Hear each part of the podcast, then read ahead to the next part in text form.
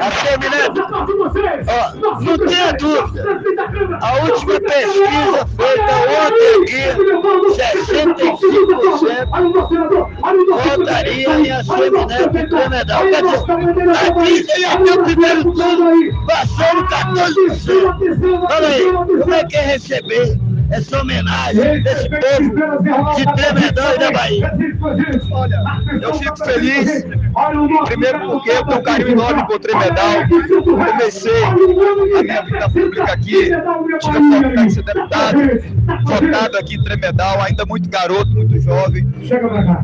Depois tem uma parceria aqui com os nossos vereadores, praticamente todos os vereadores estão conosco, com o prefeito Zé Bahia. Eu pretendo fazer muito por Tremedal.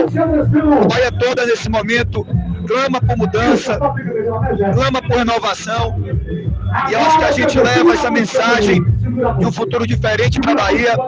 E é claro, se eu tiver a oportunidade de ser governador, eu vou estar aqui dentro, é, cuidando de Tremedal e trabalhando por esse povo. A segurança pública da Bahia tem, tem denúncias de milícias matando cidadãos, invadindo residências de marginais de farda na polícia militar. Tudo governador. Não, infelizmente, essa é a realidade da Bahia hoje. É, facções criminosas, organizações ligadas ao tráfico de drogas, territórios tomados e lugares onde a polícia não consegue entrar porque os bandidos estão mais bem armados, mais bem equipados do que os policiais. Também a presença de milícias, enfim. O que pode haver de pior hoje está presente na realidade da violência na Bahia.